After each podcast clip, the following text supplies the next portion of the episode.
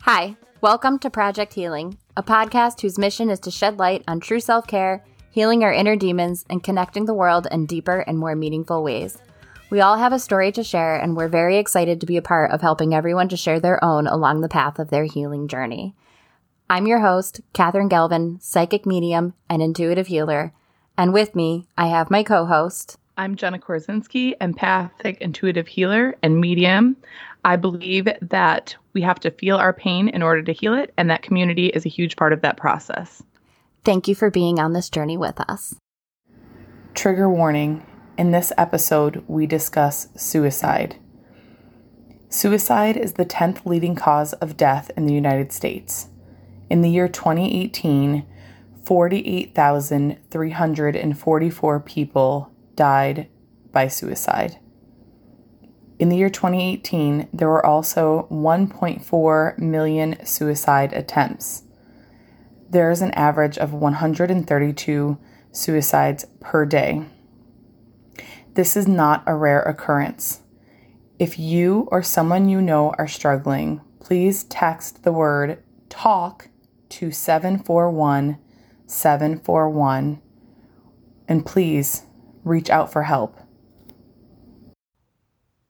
Welcome back to Project Healing. This week we have Dr. Kristen Driscoll with us. Hi, Kristen. Hi. Thank you so much for being here with us tonight. We're smiles because we're friends, but we are actually talking about a very heavy topic this evening. So, back in the springtime, um, Kristen and her family faced a pretty difficult situation, and Kristen is here today to walk us through that situation. And Catherine and I are here to listen and support her. And Kristen, whenever you're ready, we're going to hop okay. right into it. All right. Well, um, so my 13 year old daughter, Liz, she um, has been struggling with some like depression and anxiety symptoms for a couple, well, for maybe a, two years now. And, um, you know, she'd been going to therapy and it was okay. Um, and then right before the beginning of this past school year, her doctor put her on medication because we finally were feeling like nothing's really improving for her. So they put her on a medication and you know, it, I didn't really feel like it was doing very much, but we did our due diligence and had her on it for a while. And then the pandemic hit. And, um, you know, the kids were over a weekend suddenly in 100% virtual school. And so she was a seventh grader and um, she was struggling in the beginning of the year with like keeping track of all of her things, you know, eight classes a day, all the different assignments. And now it was all online. And she um, just struggled with all of the different expectations. Um, you know, teachers, I'm a teacher too. So I, I no, this is no judgment, but you know, we were in crisis teaching mode.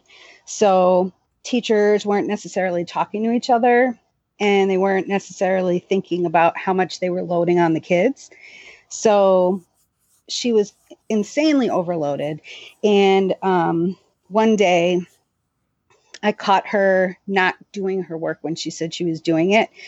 And she kind of, she completely shut down and she said, I think I need to go to the hospital. And I said, Why? And she said, Because I'm having scary thoughts. And I said, Thoughts that you're going to hurt yourself? And she said, Yes. So I took her to the emergency room and gosh, we were there forever. And she saw the child psych people. And after seeing a million people and answering the same questions over and over, they said, you know, they didn't feel like she was a threat to herself or anything. So they sent us home. So I don't know, maybe only two weeks after that, um, one night as she um, woke me up, she came into my room at 1.30 in the morning and woke me up and she said, Mom, I have to go to the hospital. And I said, Why? And she said, I took a lot of pills and I almost had a heart attack. So I struggle with depression as well. and I take two different medications for it. So she took a handful each of both of mine and a handful of hers. And um, so, um, you know, I rushed her to the emergency room and we went through the whole, they had to pump her stomach and she, um, what she took of mine, it was such a high dose that they had to watch her for 24 hours um, because she could have had a seizure. So she was in the medical part of the hospital for like, it ended up being more like 48 hours that they watched her. And then um, the people from like the psych unit came to talk to her, to talk to me. And they said, you know, based on, you know, two weeks ago and based on what she did, we really think that inpatient therapy is what she needs right now. And I knew they were going to say it. I knew it was coming. And, um, but to be honest, and I felt terrible thinking this, but I was almost relieved that they said it because I was kind of terrified to bring her home. Um, because I didn't want her to do it again. So, um, but when I told her, she had a panic attack like I've never seen in my life. And it took so many nurses and orderlies to like get her out of that room and walk completely across the hospital to go over to the psych unit. And it was awful to watch. And, um, you know, then they did their intake over there, and she just kept begging me to not leave her there. Just, I can't even put into words what that felt like. Um, so, um, she was there for a week.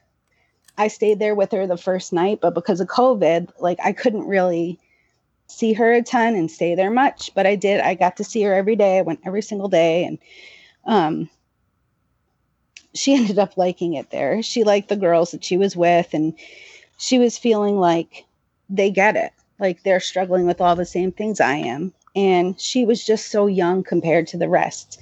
She, you know, had only just turned 13 and those the other girls were like 16, 18 and I just I don't know. It's like she grew up a whole lot in that week. Um, and then she had to do partial inpatient therapy, which typically would be she's at the hospital all day and then would come home at night. Um, but because of COVID, they did it all on Zoom. So she got to come home and was home, but was on Zoom for like, I want to say like four hours a day maybe even five hours a day. I don't remember now. But um, so that lasted for six weeks. So that whole time, you know, I, I wasn't allowed to listen to whatever they talked about because of the other kids being mm. in there and the sensitive issues they were talking about, which I totally understood. But um, I just I was so terrified the whole time because I felt like, what if she does it again? She's learning things and strategies and all of that, but I didn't know what she was learning. All I know is that I had to sign like a family, um, I forgot what they called it, like a, a emergency plan, or whatever it was. That was like our plan for at home. So I had to lock up every medication in the house. I had to lock up any sharps in the house. Um, so like she had to ask me for her medication every day and I had to like go and get the key and unlock it and it was like such a process. But I still was just so I don't know. It was just the worst to know that she was feeling things about herself and she wasn't talking to me about it. I think she was probably talked out because she was talking all day about it. Yeah. Um and then when she was done with that, she they put her in outpatient therapy, which um was once a week, an hour once a week, and I had to go to it with her. And that was the first time I heard her talk about anything or like learned any of the strategies that they taught them. Um, which honestly are like good strategies for anyone in life. But um she she wouldn't talk. Like and it's not she talks to me. She's like very much a mama's girl. So it's not like she hides things from me, but she didn't want to talk about it in front of me. And a couple of times it just came out that she felt like she was carrying this shame and this guilt because of how it affected me. Like seeing me upset when she was in the emergency room and then seeing me upset when she was upset when she was admitted and um she said to me like towards the end when she was about to be discharged she said i just didn't want to do anymore to you. I didn't want to hurt you anymore. So i'm keeping it all to myself. And you know I just felt so awful. She's such a she's always been such a sensitive girl. Like when kids in her class would get in, in trouble she'd cry. Or like her sister would get in trouble she cries. Um, she always befriends the people nobody wants to be friends with i mean she's just such a kind heart so of course she was thinking of me above herself and it just was so like that almost broke my heart even more because i felt like I don't know. Now I'm like constantly, I don't think I've slept through the night since that happened because I'm just so terrified that something will happen again. Right. Yeah. I can understand that. that that's got to be really difficult. Do you stay with her at night? Do you go in and stay with her sometimes? No, she really likes um, being by herself and that was actually one of the things that they made her work on was not isolating so at night i just give her that space i hear her up in her room she's constantly singing so i definitely hear her up there or dancing but um i mean i would like we would hang out and have like we'd play games or whatever have talking time right before she'd go to bed but um i just like as she i can my door is right where the stairs down from her room are. So if she comes out of her room, I hear it. And it doesn't matter if I'm on, in a deep sleep or not, I hear her as soon as she opens that door. So, um, right. so I at least know that if something were to happen, I'd wake up, but I don't know. So I kind of am living in that constant state of worry. And now with school coming up again, I am just beside myself. Like I don't even know what to think because she um well, I was able to get her a 504 plan by the end of the school year. Keep in mind all that time that she was in the hospital, she didn't do school. Cuz usually when kids right. are in the hospital, they have teachers come in, but they couldn't because can, of COVID. Can I interrupt for a quick second yeah. too? And for people who don't know what a 504 plan is, can you just explain that for, yep. for others? Thank you. Yep. So if um, you know, there are IEPs for students who have disabilities, but for a student who has some kind of um, issue, but they don't qualify for an IEP, they can get a 504. So that could be things like asthma, it could be things like um, needing things for learning. For her, we got it for her because one, she had three diagnoses, and one was social anxiety disorder. So um, we were able to get her some accommodations. And what they do is just list for teachers what are those extra things that they need or different things they need in the classroom to be successful. Okay, and that's an individualized education is that plan? That's what an right. IEP is. Okay. Yeah, a 504 okay, sure. it uses a number because it's like a, a regulation part of a manual or something somewhere. Yeah, yeah, yeah. exactly. Yeah. Okay, just double checking for those of us not thrown in the education community. I'm sorry for interrupting. no, no, no, you're fine. Um, but yeah, so she hasn't done school since the last day of school for them was March 13th. And so she hasn't actually oh, wow. done school.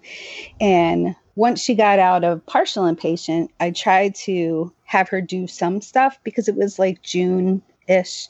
And I thought, oh, maybe she can do just a few things just to feel like she could catch up. And every time I brought it up, she would shut right down. And mm.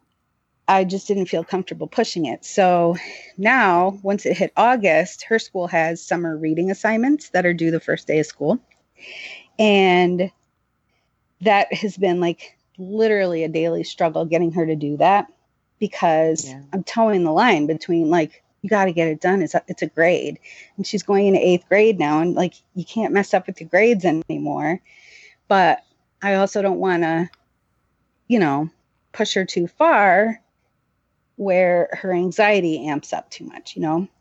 Right. So now, when you, I want to take this back a little bit to when you guys went in the first time when mm-hmm. she was having those um, thoughts and said, mm-hmm. Mom, I, I need to go to the hospital. Now, you said that they assessed her mm-hmm. and they deemed it unnecessary for her to be there and that she was not a threat to herself.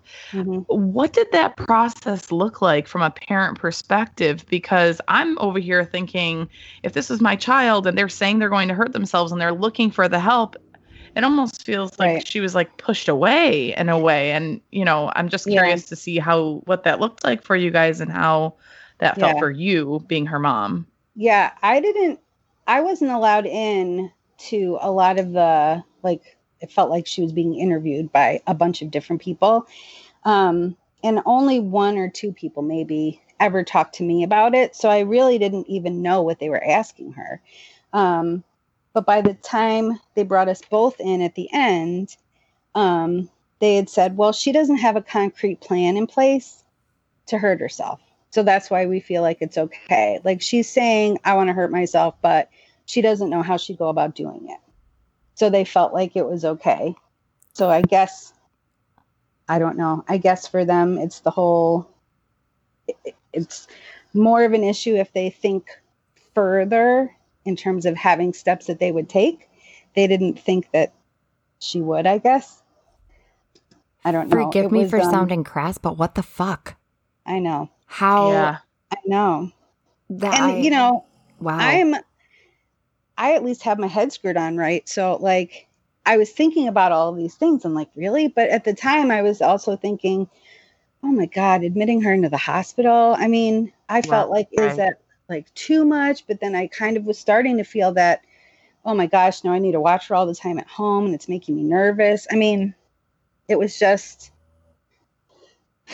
that sucked.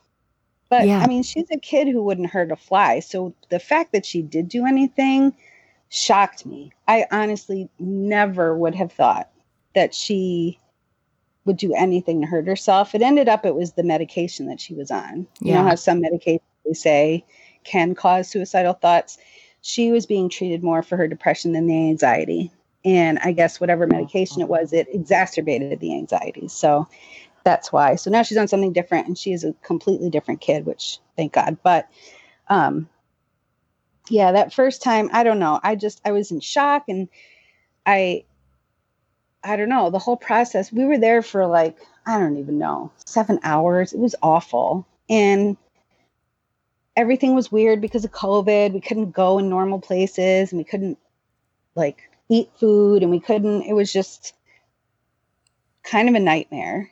And even the place yeah. that we were in looked awful. Like it looked like jail, which where she ended up didn't even look that bad. I don't know where we were in the hospital in comparison to where she ended up, but like there was a kid who clearly has like some kind of developmental issue.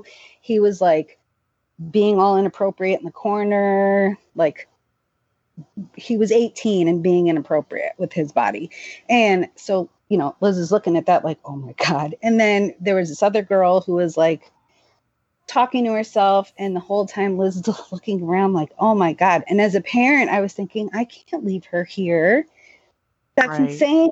I mean, so yeah, that was yeah. I did i honestly i don't know. I thought honestly i don't even know what i thought. My head was kind of all over the place because i just was so shocked that she said that she was thinking those things knowing that she's yeah. such a such a high, kind-hearted kid. I know she's always been really hard on herself but i never thought that she like her brain would take her there you know? Right Yes. Now you have another daughter as well. Mm-hmm. So you had to navigate through that situation too.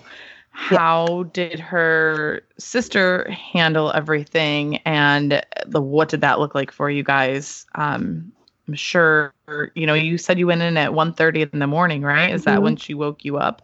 Yep. So will you so walk my, us through that? Yeah, my other daughter happened to be sleeping on the couch in the living room. Um, and so she heard us come downstairs. So she woke up and I said, you know, I just said, I have to take Liz to the hospital. And she's 11 and she has stayed home by herself before. I don't like, I, I didn't like that I had to leave her home in the middle of the night, but I knew because of COVID, I couldn't take her with me anyway. Um, Right.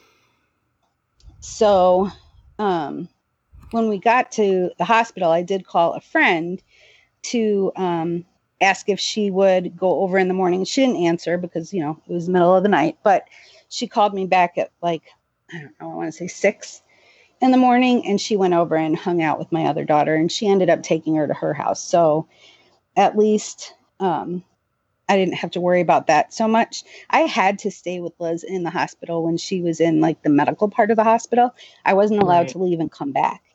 So that was like a, a stress.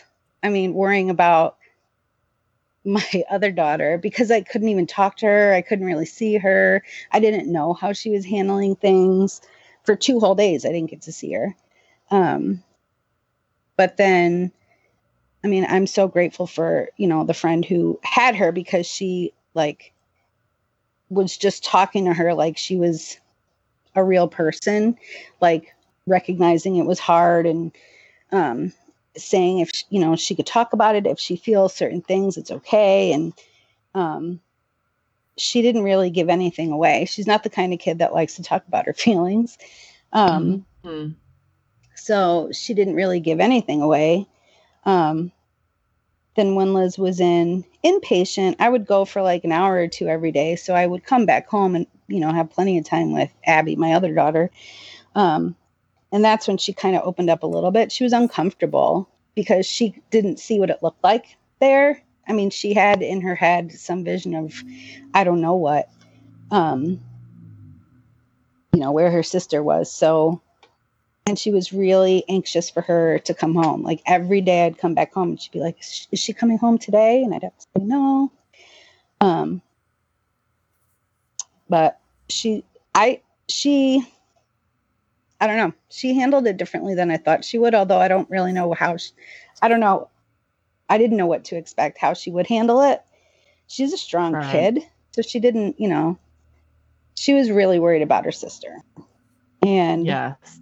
when she came home, she was very, she's actually always been protective of Liz, even though she's two years younger, just because Liz is very like sensitive. She doesn't speak up for herself, and Abby completely does. So, um, so it was actually it was really cute to see that when uh, when she came home. But then I did notice Abby was having all those worries that I did, like Mm. she picked out the thing that I had to get to lock up all the stuff. And she was the one who made sure like Liz didn't know where the key was. And, you know, she was really um, um, on top of all that because she, I think, you know, she was scared and, but she couldn't put that into words, I guess.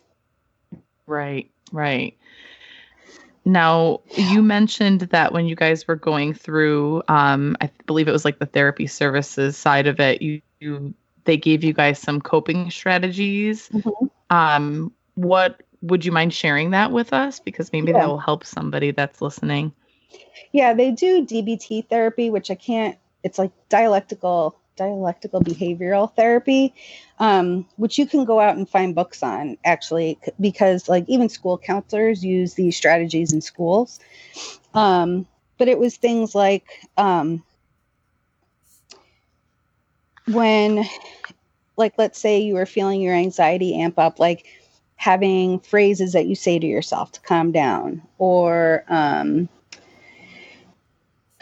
knowing um, like having one trusted adult that you can go and talk to when you have you know when things flare up or um, they did um, every session started off with like a mindfulness thing so they were very all about being like aware of all the things that you're feeling when you're starting to feel amped up because i guess you know a lot of kids when those sessions would start they didn't love it so they were Mhm. having all kinds of feelings. Um, um, gosh, now I have to think. I mean, a, a lot of it is very self-reflective, like being able to separate their mood and their emotion from an event, so that way they can um, identify triggers so that way they can recognize what their triggers are if they happen down the road a bit.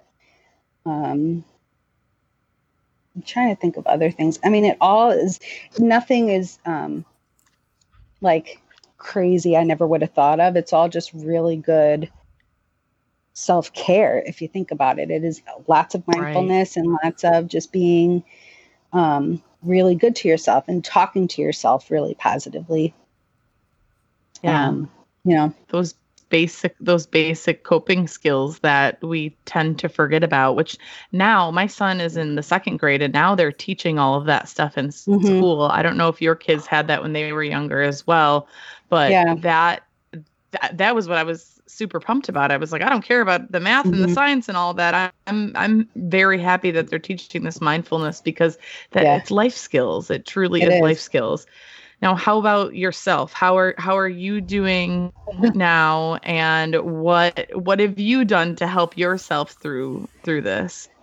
That's a good She's like, thanks a lot, Jenna. yeah, that's like, well, that's always my downfall anyway, mm-hmm. but I don't know. I mean, I'm trying to I've I've been getting better about like meditating and mindfulness for my own practice, but um I'll be honest, I like ev- I put everything to the side that had anything to do with me and I was in survival mode because I was still working and work was insane because of that switch to online learning so quickly.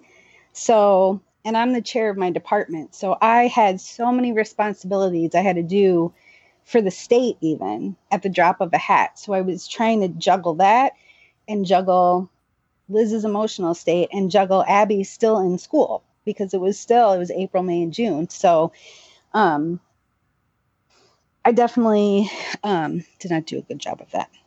I um when the quarantine started, I had done I had like put some new practices into my routine. Like I started every day out walking the dogs and um, like walk them a ton of times in a day, which I've never had the time to do. And um, I was doing yoga and like all of that kind of went to the wayside. And and it still is that way to be honest because this summer work has just continued. You would think summer wouldn't be like that for an educator, but not so much. So um and for me the um semester just started this past week. So I've been working more, I think, than I really ever would. And still trying to stay super engaged with both the girls. And um, yeah, so I'm not, I know that I'm not doing a very good job of that. I know so I'm supposed we, to but I'm not. well, I understand though. Your your focus is uh, there's a little bit of there's been a shift, you know. Yeah. So your focus is elsewhere, um, and understandably so. Now we hopped right into you telling your story, so we did not talk about who you are and what you do. So, and mm-hmm. you've t- touched on that a little bit. So why don't you go ahead and share with us? your background because Kristen is a jack of all trades. Um, so go ahead and share that with us so that people can get an understanding of what how intense your life is just on a normal day to day. Yeah, well, um, so I am an educator. I've been an educator for 22 years now. Um, but right now I teach at the college level, so I'm teaching future teachers. Um, so I'm still teaching, but I'm also the chair of my department. So um, I manage my faculty, my staff, all of our students, but then also with teacher education, there's a certification part of it. So that means a lot of reporting to and adhering to state requirements, and I have to manage all of that too. So um, I do that. And I am a single parent too. So, and their dad is not involved, his choice, not mine, um, in their life. So I really do manage all of that myself. So um, there's that. And being an educator, and I work at a small private college, so my salary is worse than or is lower than when it when I was a classroom teacher, which is insane. So um, I have to do other things outside of my job to be able to make ends meet. Um, so, well, and I also I teach extra classes at work to be able to um, make some extra money there too. But um, I also have um, I worked with Jenna to um, develop my psychic gifts, if you will. So, and now what I do is I do readings. I do private readings um, to help people, and I that obviously being in teaching, I like helping people. That's mm-hmm. really why I went into it, and I like doing it through readings too. So, um, but it's also uh, you know another way to just get food on the table and make sure the bills get paid. So, yeah, I'm a busy lady. and helping people is healing for us as well, right? So that's yeah. you know, you're talking about what you're doing for yourself and you didn't bring that up. You you are helping others, which is helping you. Have you found um Catherine and I have talked about in the past where we find these like synchronicities with our life and our readings. Have mm-hmm. you found any of that? Like have you seen any of these parallels with people struggling with their children or anything like that? I haven't found I, I think one one person mentioned something with her child and it definitely was very similar to what Liz was going through. But I've found more people that they were dealing with all the same things, mm-hmm. like juggling depression and anxiety and and I would hear things that would just like immediately make my hair stand up on my arms because they would be things that Liz had said. So I definitely was I have been feeling that um I feel like when I'm doing readings, I share a lot of myself too because I just I've been through it, and I actually did have one person. Um, I don't know, maybe a month ago now. She wrote me the sweetest note and said in it that I like talking to me prevented her from killing herself. Oh, and I wow. like I yeah. I mean, I like there are no words. I can't even put words into that. But you know, seeing Liz in the hospital has really lit a fire under me to um, to address mental health. I don't know how. Like I don't know. Like literally, I was looking at all the nurses and everybody working there, and I felt like maybe I need to change jobs. But then I thought, no, because I have so much in student loans, it would be really stupid to do. But, um, but you know, I was so pumped about like at helping with adolescent mental health or whatever and then but i keep hearing it come up more and more for adults in my readings so i feel like that's my way of um of doing something more informally about it i guess but i don't know. It's it's definitely that parallel. I think because the pandemic and being quarantined like life is just one big fat question mark for everyone and that's hard and not everyone can handle uncertainty well and right you know rightfully so. So um so yeah definitely i've seen that synchronicity a lot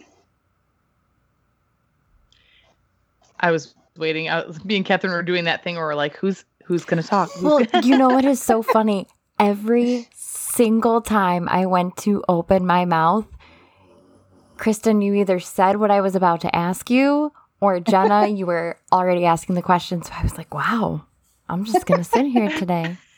That's new for me. Um, I, have been on that side before. I've been on that. I know. I'm. I'm just taking it all in, and that question about the synchronicity is exactly where I was going because that's huge. Happens a lot. Yeah. Oddly enough, I was just talking about those synchronicities today. So synchronicity. Right. I'm just I'm just taking it all in because I can't imagine being in your shoes and knowing too that so you talk about um, how you're having in your readings coming up, and I didn't know that you were doing those now professionally. So congratulations to you. That's Thank exciting.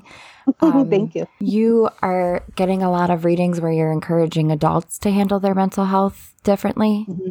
Yeah. So have you um, have you thought about almost, and this is kind of what I'm getting, and feel free to be like, uh, excuse me, no, thank you. But what I'm getting for you right now is this idea of, of reaching out and making yourself available to people who have been through similar things with their children because I feel like those who are able to more readily express their pain, you'll be able to feel and identify that in yourself, which will help you heal it too. Um, mm-hmm.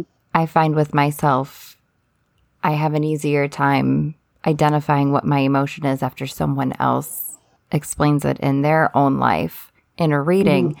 And I wonder if putting yourself out there like that might be helpful. Don't put too much on your plate, obviously, no, because you already no, do, but. Well, that's how I roll, though. I don't know. Same. I I'm like a glutton for punishment. I don't know what it is, but no, I have been thinking about that, and it's funny because um, when I when she was still in the hospital, I asked about like a parent support group. Yeah. And they said, "Oh yeah, we have one, and there it's a once a month, one hour once a month."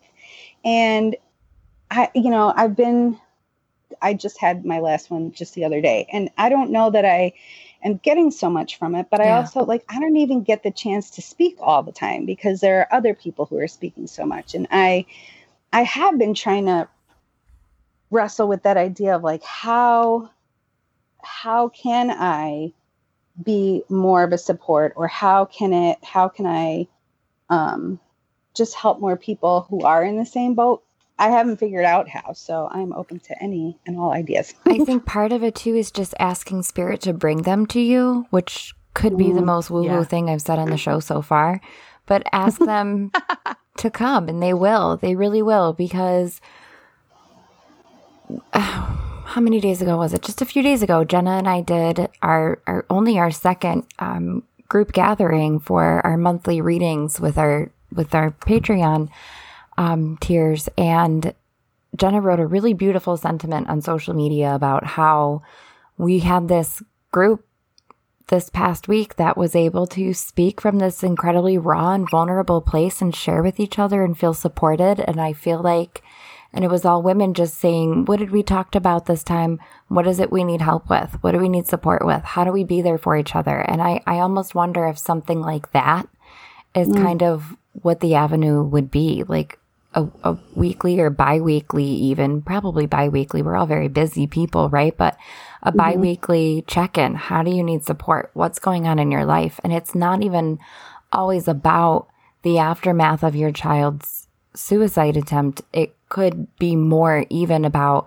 this is stressing me out today and mental health never even comes up, but you're helping each other take that load off because no one's mm-hmm. there for you to take that load off. And even right. when you have yourself checking in mentally, you could, I mean, Reiki cleanse yourself or have that kind of thing done. If you're not actively letting other people help with your burdens, you're still carrying it all on your own. Mm-hmm. You're a very aware mother. You're not trying to pass that off onto your children or ask them to help you in your coping. So instead, like, it all sits on your chest and it's it's like I feel like I can't breathe connecting to your energy even though you didn't ask me to and I know I'm breaking the rules there but I, I feel that tension and Rule it breaker. Yeah, that's me. it's about as badass as I get. I'm going to be really honest. um, but you I think that having that that ability to organize it and get those people together and asking them to be led to you would be a really powerful experience. And I, I'm thinking off the top of my head how many people I already know who might need something like that. Mm-hmm. And I, I don't know. Absolutely. Yeah.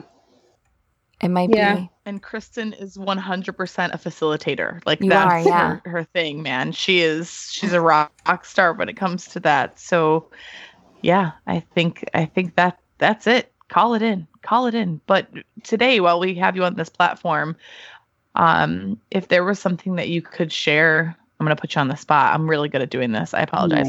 Um, there's something that you could share with other parents or even other educators, because you have that perspective of it too.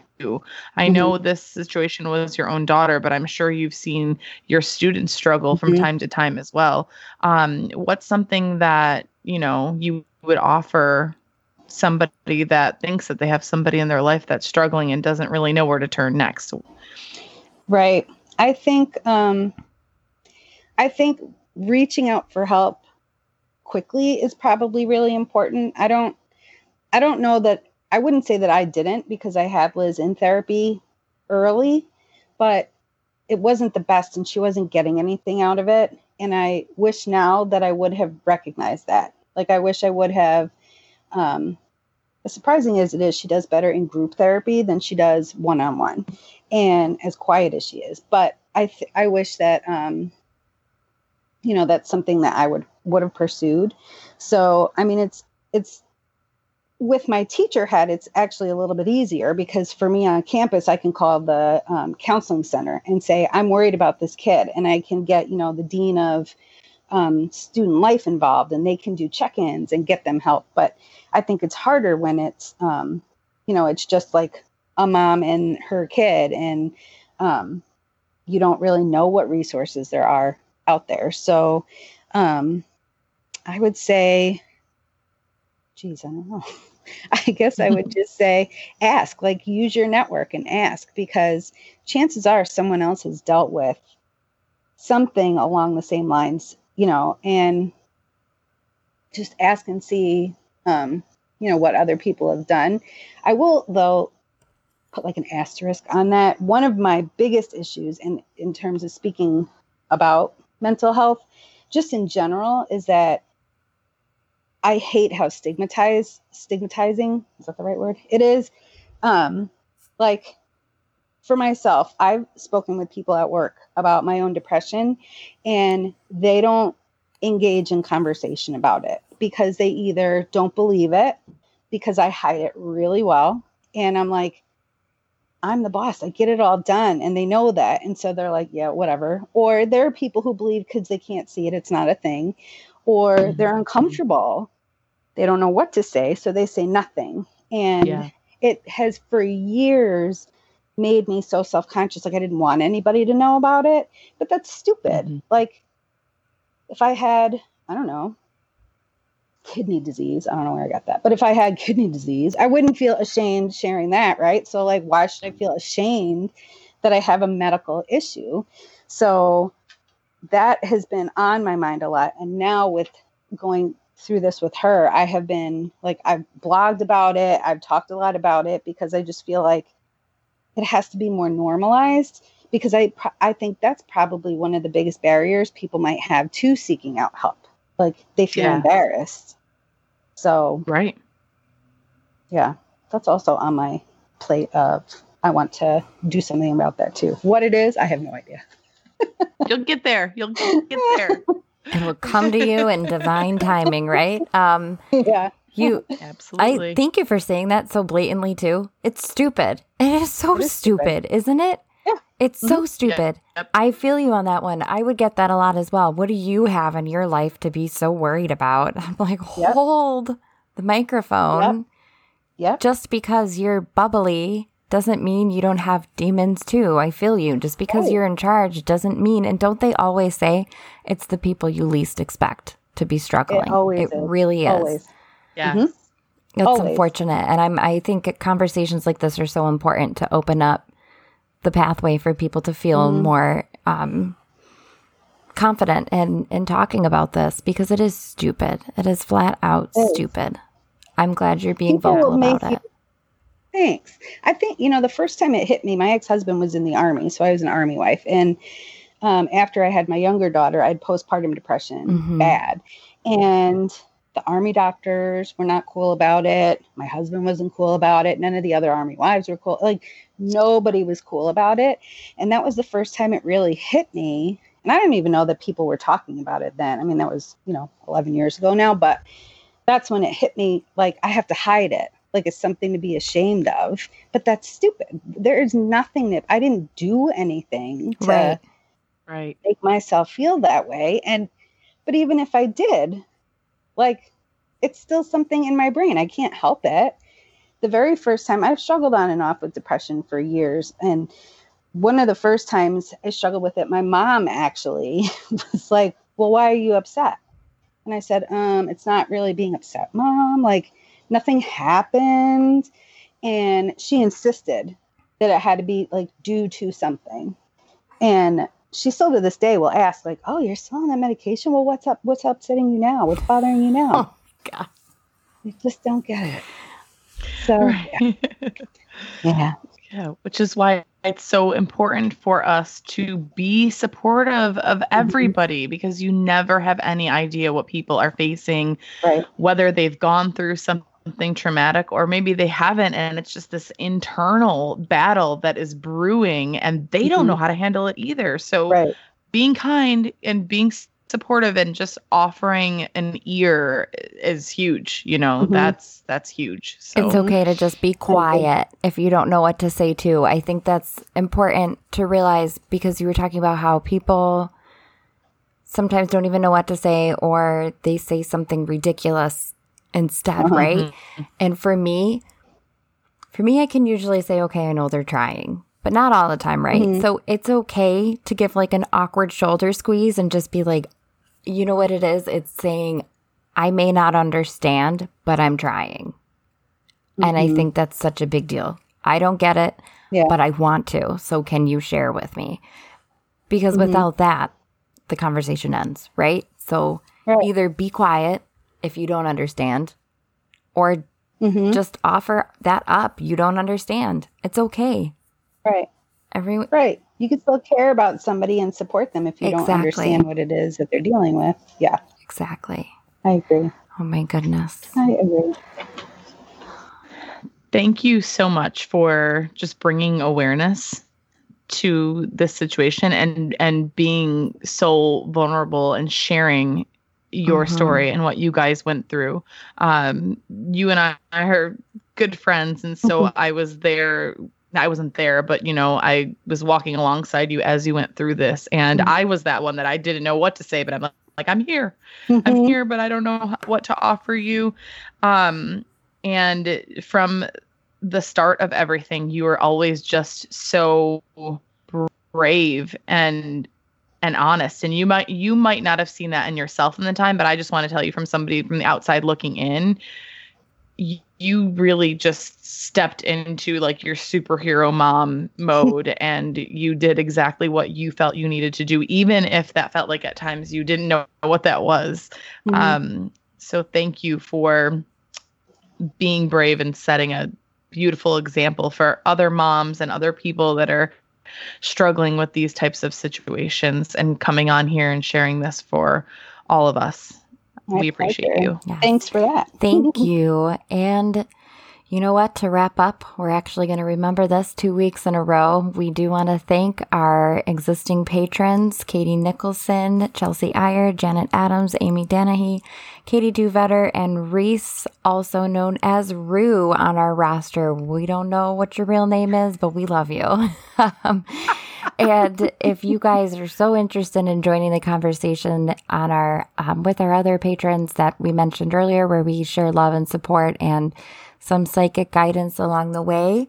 That is our patron tier sharing the light. That is only $10 a month, and there are six spots left there. We also have a Healing with Reiki monthly membership, Healing with Spirit, which is a one on one 45 minute reading with either Jenna or myself, and our VIP patron tier, which will be published later next month.